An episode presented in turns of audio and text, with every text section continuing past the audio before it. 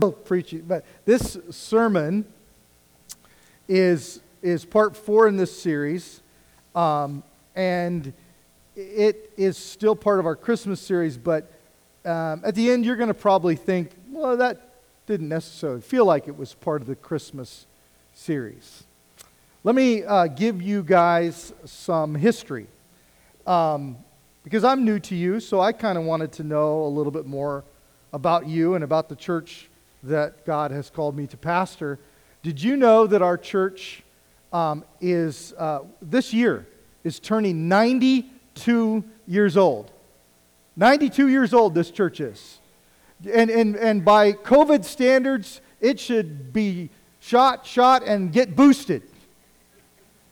But instead of that, I, I, I think we should ask this year that on in our 92nd year that we don't go get a vaccination, but we ask the Lord to boost us in a way that only He can. Now, correct me if I'm wrong. I, how, somebody tell me, how long have we been in this building? Does anyone know that? How many years? Four days. Four days. Not, I think longer than that. Not, since 93? 93. So I'm right. I have 28 years. We've been in this building 28 years. Do you know that you've been in this building as long as Kristen and I have been married? Cool. Okay, so listen to this. Here's some other stats. Did you know that we currently have 354 people on our membership roll?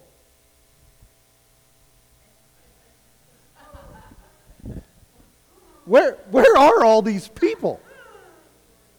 354 people on our membership roll. Now, I, I, will pause and tell you that our membership roll represents everyone who's ever been a member in this church. And unfortunately, your previous pastors have never done something that our denomination asks us to do periodically, which is called a membership audit. And so we will be, as a church leadership team, doing a membership audit because of those 354 people, there are several that I've been told that are still on our membership roll that have gone on to be with the Lord. Some of them have moved even to other states, uh, warmer states, I have been told.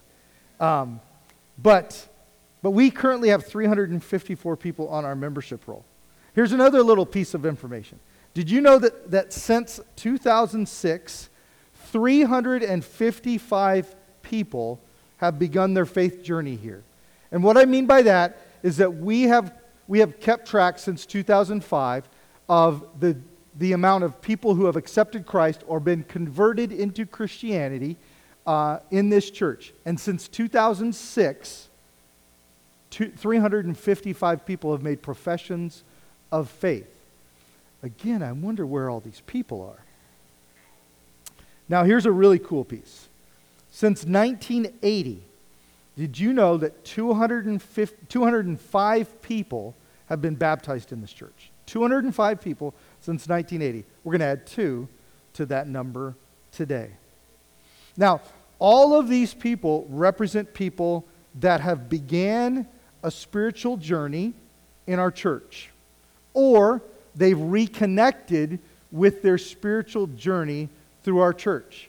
Even if it was for a brief moment, even if they were saved here and moved on somewhere else, or if they were baptized here and moved on to someone else, of those 354 members, those who are still living, I hope and pray that they're still serving and following the Lord and that they're just simply engaged somewhere else. But what these numbers mean is that at some point in time in their, in their life journey, their spiritual journey, that God did something special in a moment in their life in this place, and they accepted Christ. They made a decision to follow Jesus for the very first time, or they returned to Christ after simply walking away. And this is significant because I believe that every person, regardless of who you are, is on a spiritual journey. The best of the best, the worst of the worst, are all on a spiritual journey. Whether they know it or not, whether they like it or not, whether they're open to it or not. The moment before the most desperate, horrible decision a person could make in their life, they're on a spiritual journey. In the most beautiful, most, most special moments of your life, you're on a spiritual journey. That's why I, I, I get a little, I get a little nervous. I get a little um, cautious at how. Do you know that there used to be, to, to, to, get married in, in our country, you used to have to have a pastor marry you. Do you know that most states, anybody can marry anybody? I mean, the guy at the McDonald's drive through could marry you in a lot of states. And, and what concerns me is that that is a spiritual decision.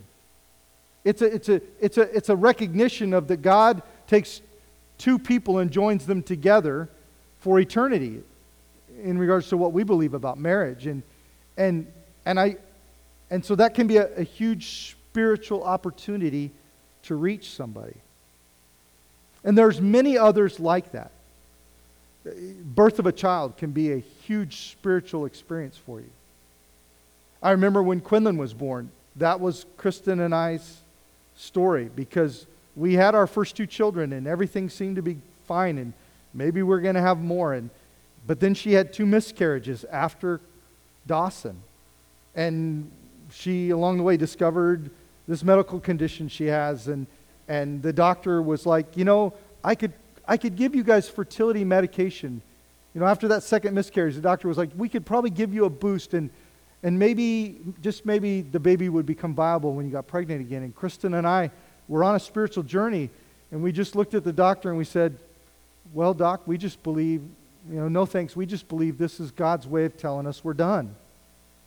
And then he, God led Kristen to kind of a treatment plan to kind of get her body back in order. And sure enough, a couple of years later, after Kristen and I started making fun of everybody still schlepping diaper bags and strollers, and after we sold everything, baby, we had, I come home from work then one day and she's like, you know, if I didn't know any better, I'd think I was pregnant. And I can tell you that Quinlan is a gift, and that I just remember being so much more emotionally moved by her birth, even more so than Tucker and Dawson. Not that Tucker and Dawson aren't special, it's just because of the spiritual journey you go on during you know, that, that kind of season.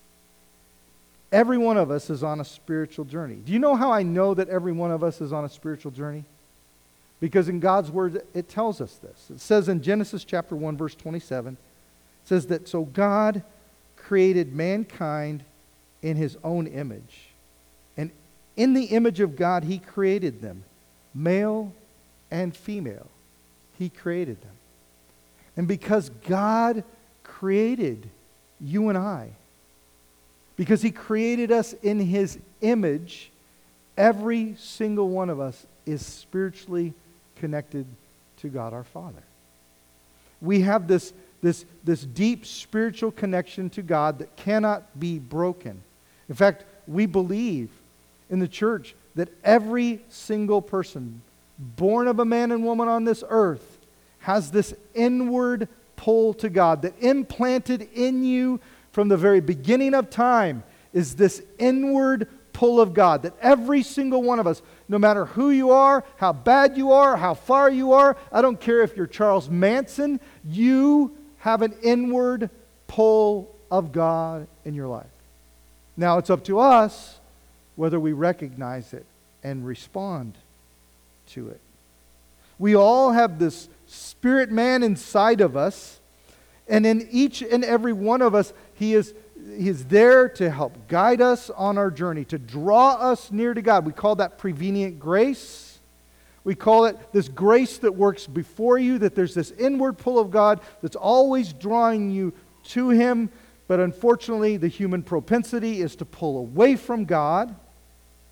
We have this, this spirit in us that is constantly trying to draw us to God.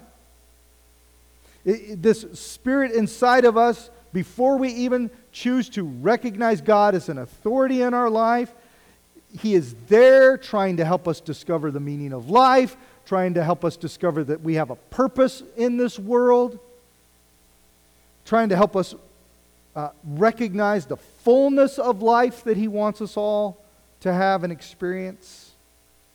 But unfortunately, in this, in this life journey with, with this inward pull of God, unfortunately, too many of us get sidetracked along the way.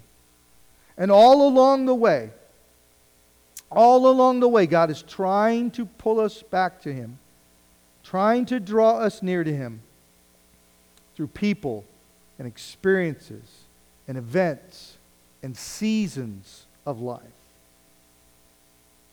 And most often, almost always, what gets in the way of this inward pull of God in reality is ourselves.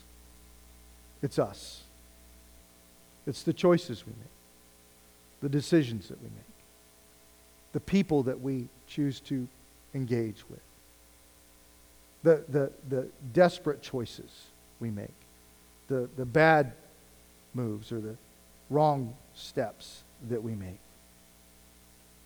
And the reason why we find ourselves in these places is because we just have this, as much as we have an inward pull of God, we also have this self will propensity to, ne- to, to neglect or misdirect this spiritual pull or desire towards outward things. We, we seem to think that happiness or fulfillment can come from external things, when all along, what we are looking for, what we need, has been inside us the whole time. And here's the one thing that I've discovered. Here's the one thing that I've recognized in my journey.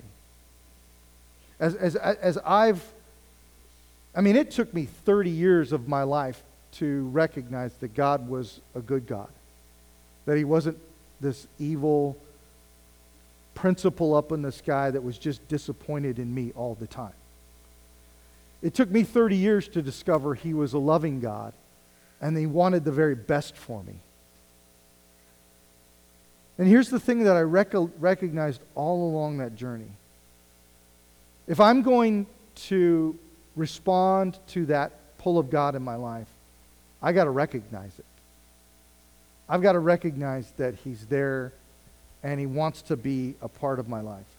Then I, I have to focus my attention on who He is and what He wants for me. Then I need to do some things. I need to prioritize my faith journey. I I need to prioritize that, that God is going to have a say in the choices and the decisions that I make. If my spiritual journey, if my spiritual needs are going to be met, I have a responsibility to nurture those and to, to be a part of the process that God lays out in front of me so that I can, I can receive what He so freely wants to give me. What I've discovered throughout the years is that if my spiritual journey is struggling, if my needs aren't being met, most likely it's because my spiritual journey needs attention or it needs nurturing. It needs to be exercised. I mean, how many of you could use a little stair stepping little treadmill walking, right? Here's my biggest prayer, my biggest prayer request, my deepest desire, my hope above all hopes is that each of us would really get serious about our spiritual journey. You know, Shauna mentioned the, the different things that our community has experienced this week. And I just, I, I just can't help but ask if God, who is so big and so powerful, was recognized by the individuals involved, in some way might those things gone differently. But see, the challenge is in this day and age, it can be difficult to focus on our spiritual journey. It can be, fo- it can be difficult to focus on what God wants to do in our lives because we're consumed with so many other things. We're consumed with so many things that, that, that I just think are dark. You know, we live in a, in a dark world. I mean, we serve a God who is so powerful he can overwhelm the darkness. But we live in a world that is dark. And, and sometimes the darkness that we live in, it's, it's even self created. Um, I have a, sometimes, uh, I'm a, an, uh, I'm, I'm, I'm what you would call an eternal optimist. I always see the bright thing, side of things. And, and I'm normally not a very uh, angry person. I have, I have a pretty good handle on getting upset and angry, but sometimes I just get mad. And this last couple years have, has tried my patience. Has it tried your patience? Anybody in the room? I mean, I, I'm angry with COVID. I'm angry. I'm on it, I want it over with. I think at this point, Omicron, it's like a cold. Everybody get it. Let's have COVID parties. Let's just get it and get over it and move on. I don't talk politics very often, and I'm not going to really today, but did you know that um, the President of the United States is going to give his State of the Union at the end of March, and it's the latest State of the Union that we have on record. And uh, I think our president's going to declare victory over COVID. Uh, but you heard it here first from me. CNN, MSNBC, Fox News didn't tell you, but I think he's going to declare victory at the end of March. So stay tuned, people. I get angry. I get angry at the news. I get angry at politics. And they just they make me mad. And when when I get mad, do you know what has the ability to kind of screw up my day? Darkness. When I get angry, darkness prevails, and, and sometimes that's all I see. Now, I think anger has the greatest propensity to make us delve into the darker parts of the world. And I'm not saying that there isn't some kind of anger that is good. There's, we talk about righteous anger. There's righteous anger in the Bible.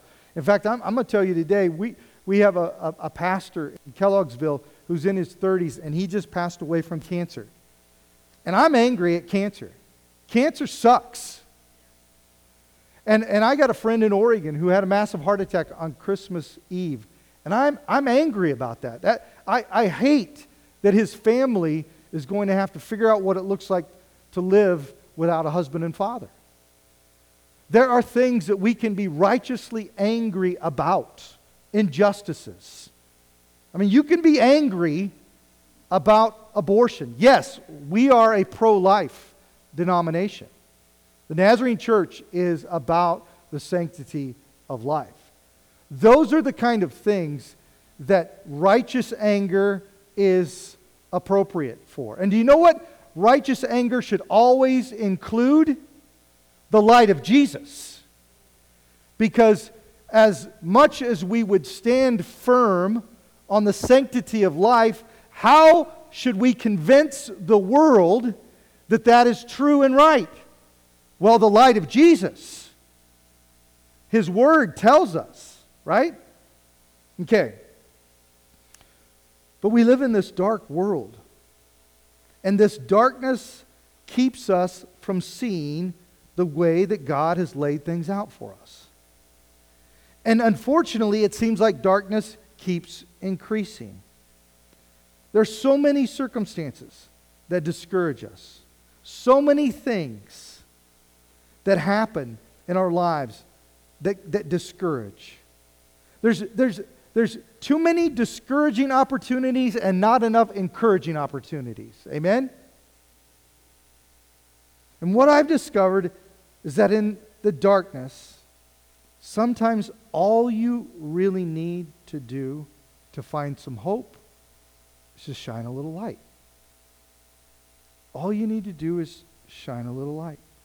Now, when I was a kid, I was desperately afraid of the dark. I was one of those kids that the, my bedroom door had to be open, the hall light had to be on. I needed a night light. I was, I was deathly scared of the dark.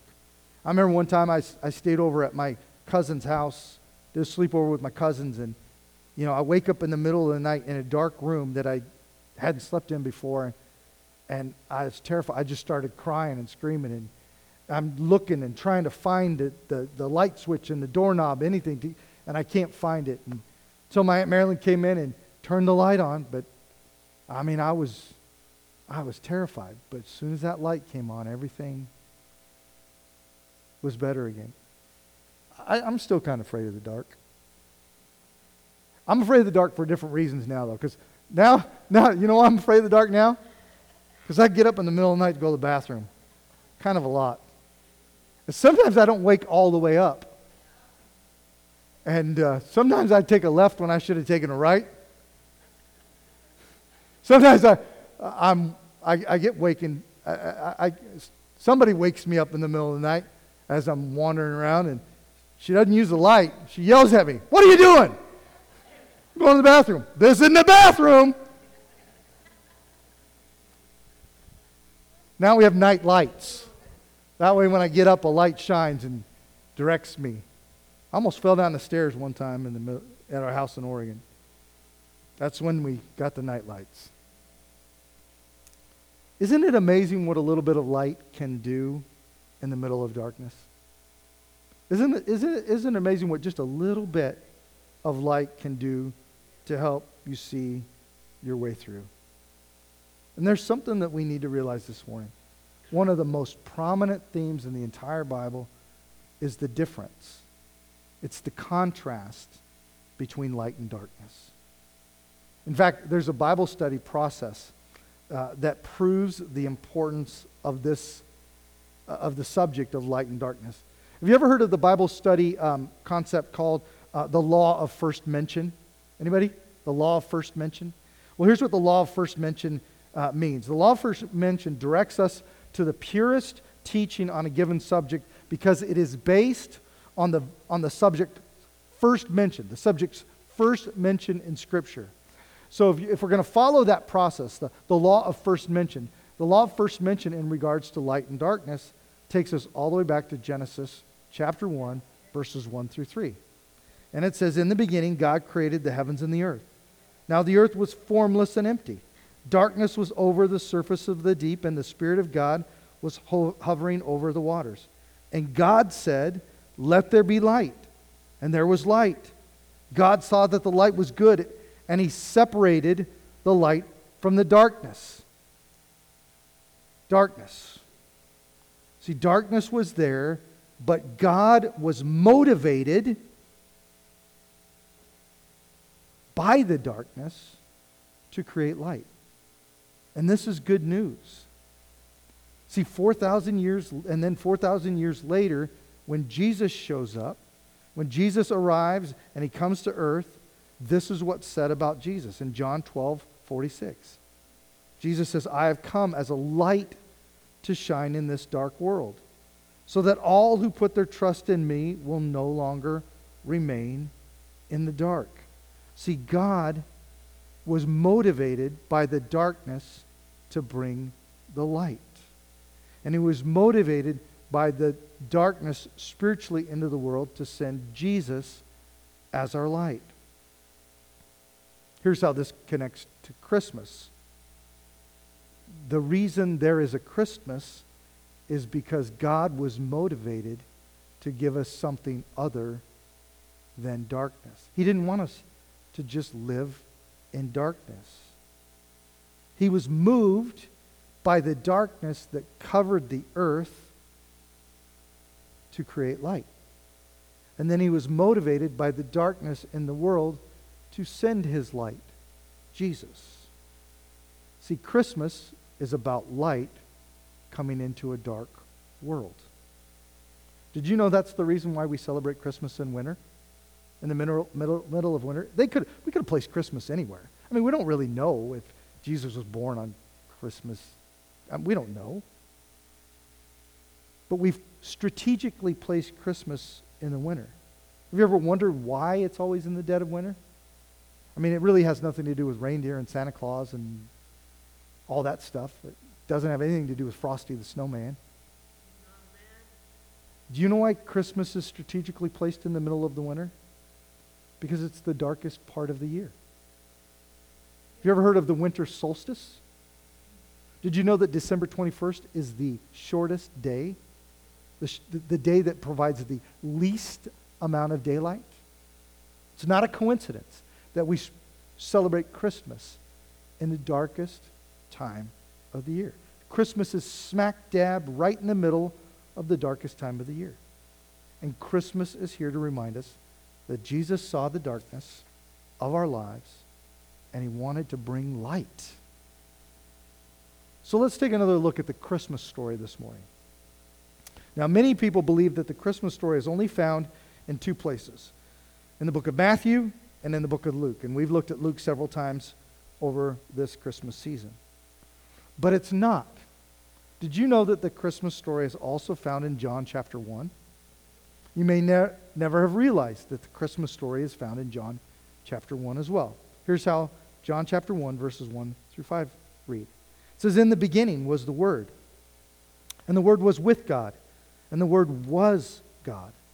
He was with God in the beginning, and through him all things were made. Without him, nothing was made that has been made. In him was life, and that life was the light of all mankind. And the light shines in the darkness, and the darkness has not overcome it. The Christmas story is wrapped in to this beautiful introduction to the life of Jesus. Because that's why Jesus came. He came to overcome the darkness in our lives. But the thing about darkness is we can't deal with darkness on our own. And darkness can manifest, manifest itself in so many ways sin, anger, bitterness, guilt, unforgiveness. If you've ever experienced one of those things, you know how dark it makes things, how depressing, how, um, how little hope you can find in those circumstances. You can have darkness in a marriage. You have darkness in your relationship with your children. You have darkness in your job, in relationships, your emotions. Believe it or not, I, I really believe that potentially some marriages who are that, that struggle. Um, you might have two people who love each other and are committed to each other but there's there's a struggle in there. Well i guarantee you there's some darkness in one of the couple's lives. There's something that's dark going on that's not had the light of jesus shown on it yet that's causing that dysfunction. It can be big or it can be small See, when we allow darkness to come in, we open the door for pain and suffering and difficulty. When we allow darkness in, I think the worst of them all is spiritual darkness. Do you know what spiritual darkness is? Spiritual darkness is when we sin or we step outside of God's will and ways, and then we keep carrying that offense. If you want to defeat spiritual darkness in your life, if you have sinned, the best way to defeat that is to immediately confess your sin to Jesus and ask Him to forgive you. And He is faithful and just to forgive you. If you want to hold on to that, if you want spiritual darkness to reign, then sin and keep holding on to that offense. Keep, keep that as unconfessed sin.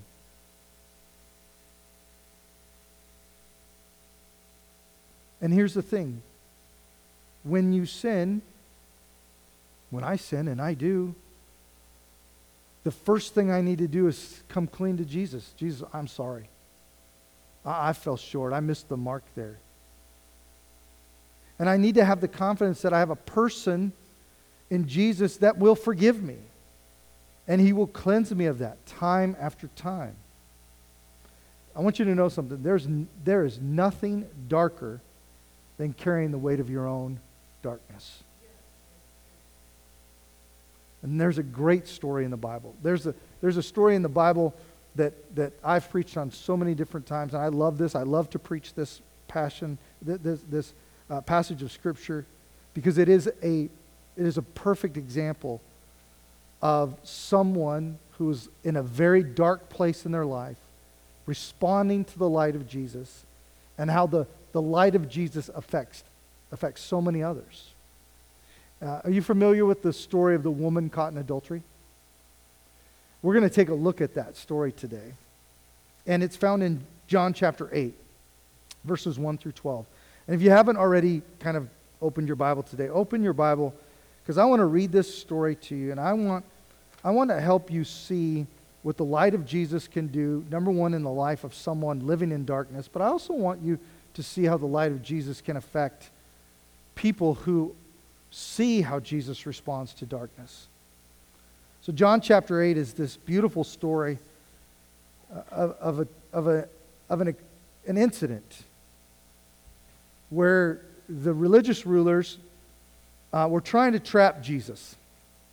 And so they find a woman who is living a, a very sinful life. And they figure they can trap Jesus because it happens to be a Sabbath, a Sunday, and he, and they, are going to trap him. If he, they're going to bring this, uh, uh, I'm sorry, they're not going to trap him because it's the Sabbath. They're going to trap him because if his response isn't what they think his response should be, that would be like blasphemy. And so they bring, they bring this woman before Jesus. And here's how the story goes. It says, Jesus, he went to the Mount of Olives at dawn, and he appeared again in the temple courts where all the people gathered around him. You know, I love that first phrase because it says where all the people gathered around him. What this implies is that everyone in the community stopped what they were doing and showed up because Jesus did. What would happen in our community if everybody stopped on Sunday morning and came to church? Everybody just said, hey, we're going to make this a priority. And so he sat down to teach them. Verse 3 says, The teachers of the law and the Pharisees, they brought in a woman caught in adultery, and they made her stand before the group, and they said to the teacher, they said to Jesus, Teacher, this woman was caught in the act of adultery. And here's where they're trying to trap Jesus. They say, In the law of Moses, it's commanded that you stone this woman. Now, what do you say? They were using this question as a trap in order to have basis for accusing him. But Jesus, he bent down and he started to write on the ground with his finger. When they kept on questioning him, he straightened up and he said to them, Let any one of you who is without sin be the first to throw a stone at her. Essentially he's saying, Hey, anybody out there in the crowd not living in a little darkness themselves? If any of you are living in a little darkness, you have no say here. But if there's none of you, if all of you are living right where you should be, go ahead. You throw the first stone. And then he stooped down again and he rolled on the ground. Now, we're not sure. We don't really know what Jesus was doing in the sand, in the ground. Some believe he was writing scripture, he, he was quoting scripture. Some people believe he was writing the names of those in the audience who had rocks in their hands. And he was addressing their sin. We don't necessarily know. But here's what we do know whatever he started to write down, started to make a difference because those people in the crowd who thought they were living in the light started to see their darkness. They started to recognize their issues. At this, those who heard began to go away one at a time. The older ones first. Why the older ones first? Well, because they had the most darkness in their lives. They lived longest. Until only Jesus was left with the woman standing there. Picture this. This, this woman is brought in front of everyone. Some believe that she was literally grabbed right out of an act of prostitution. Some believe she was actually engaged in prostitution. They drug her out and presented her in front of Jesus, And at the beginning of the scripture, it says, all the people were there, which meant that entire community had come. And so all of these people are facing her in her worst moment. And Jesus speaks, writes a few things down in the sand, and everyone turns around and leaves. So that there's no one there but Jesus and her. Here's what I want you to see in this. When you're at the feet of Jesus, willing to address your darkness, everyone who has anything to say about that disappears. Everyone who has anything to say about your past, what you've done, what you did last night, they lose every bit of any authority or power that they had in your life. That's pretty good news. That's pretty good preaching. Okay? That means that regardless of who you are, where you come from, what you did last night, what you're thinking about doing tonight, that if you let Jesus address the darkness, it has no power, it has no weight, it has no voice, and it has no authority in your life.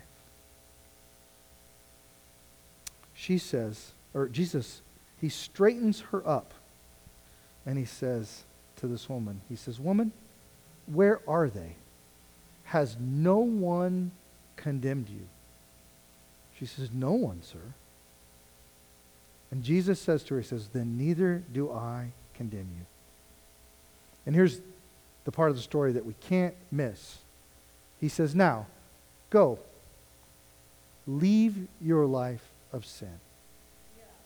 So when Jesus addresses your darkness, our responsibility is to leave it and to live and to walk in the light of Jesus.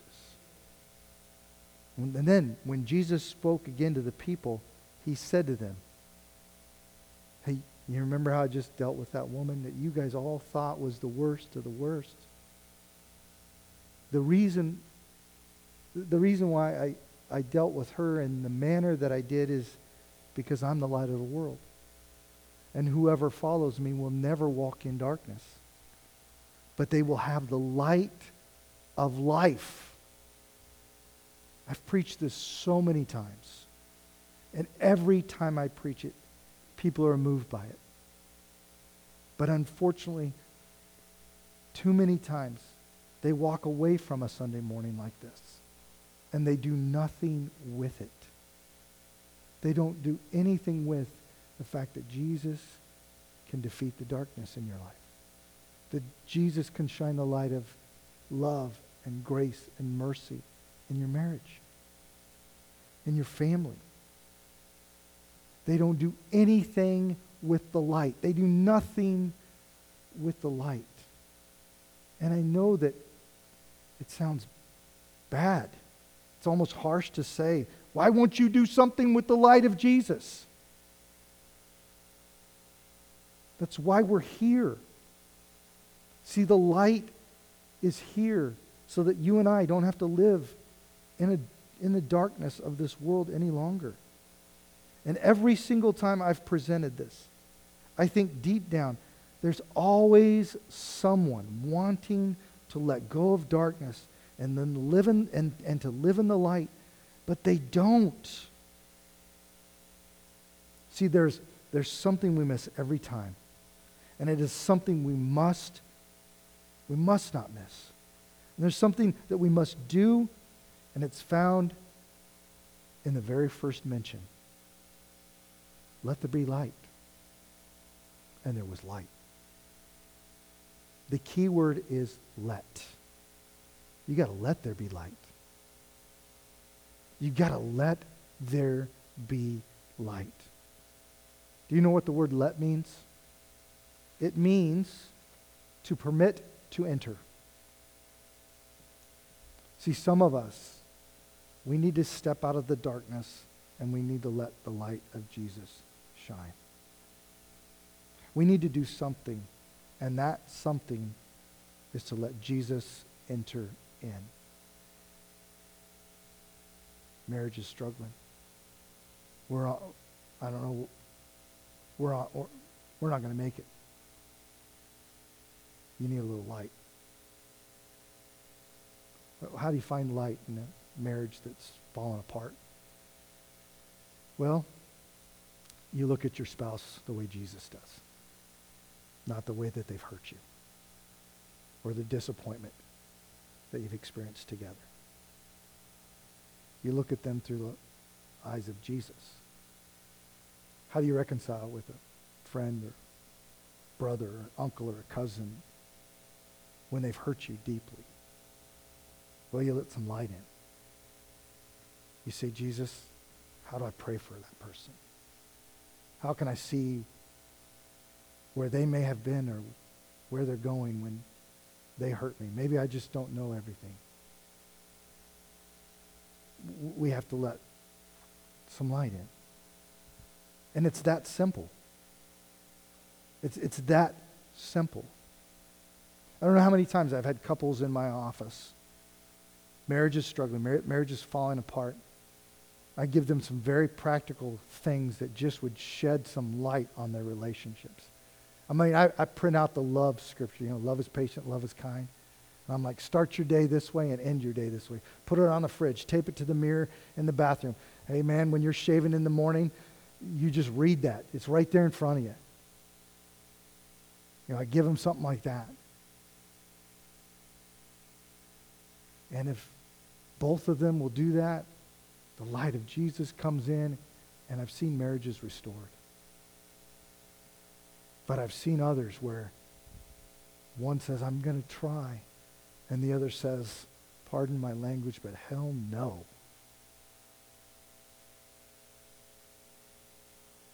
And it ends. And what they desperately needed was to let the light shine. It's that simple. Don't resist. Well, what if my spouse, what if my brother, what if my uncle, what if my cousin, what if they're not, what if they don't want the light? Well, you bring it anyways.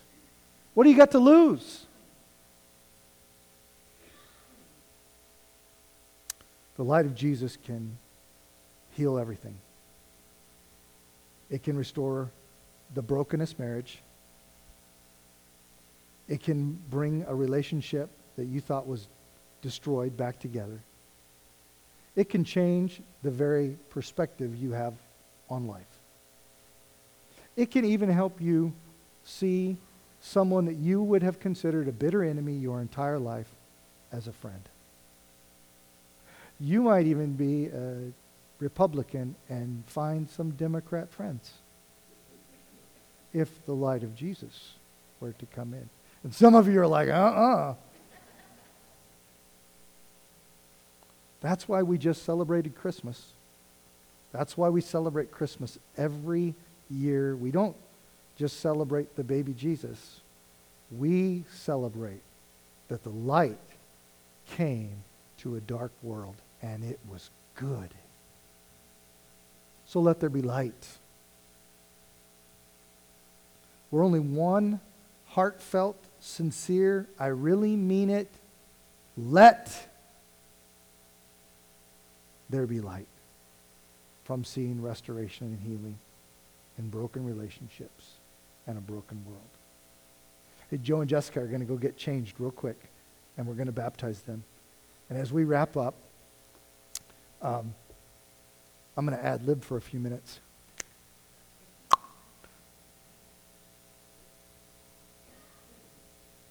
We're only one heartfelt, let there be light from God making a big difference. You know, I've shared my testimony with you a couple of different times. And I can tell you, the, the, funny thing is, you guys remember my story of salvation when I accepted Christ in the back of an Aramark laundry truck? Um, the back of that Aramark laundry truck is the darkest, stinkiest truck that you could pretty much drive in. Every day I threw dirty laundry in the back of it from garages, restaurants, mills, you name it. And I would drive to my first stop in the dark. And so I drove in darkness. And I cursed the world in darkness. And then when I went in the back of the truck that morning, before the sun rose, and read that little Billy Graham Crusade booklet, and then said the prayer in the back of it, and signed my name on the line, the dotted line in the back of the book, my truck was filled with light. It smelled better than it ever had. Probably better than it ever did again. But it was good. And you remember, you remember when you let the light into your life for the very first time. And in a couple of minutes, we're going to we're going to celebrate that with Joe and Jessica. And they have really powerful testimonies um, that uh, you're going to get to hear. Kristen is going to read them um, uh, just before they get baptized. And so if you'll play for a second, because I'm out of things to say.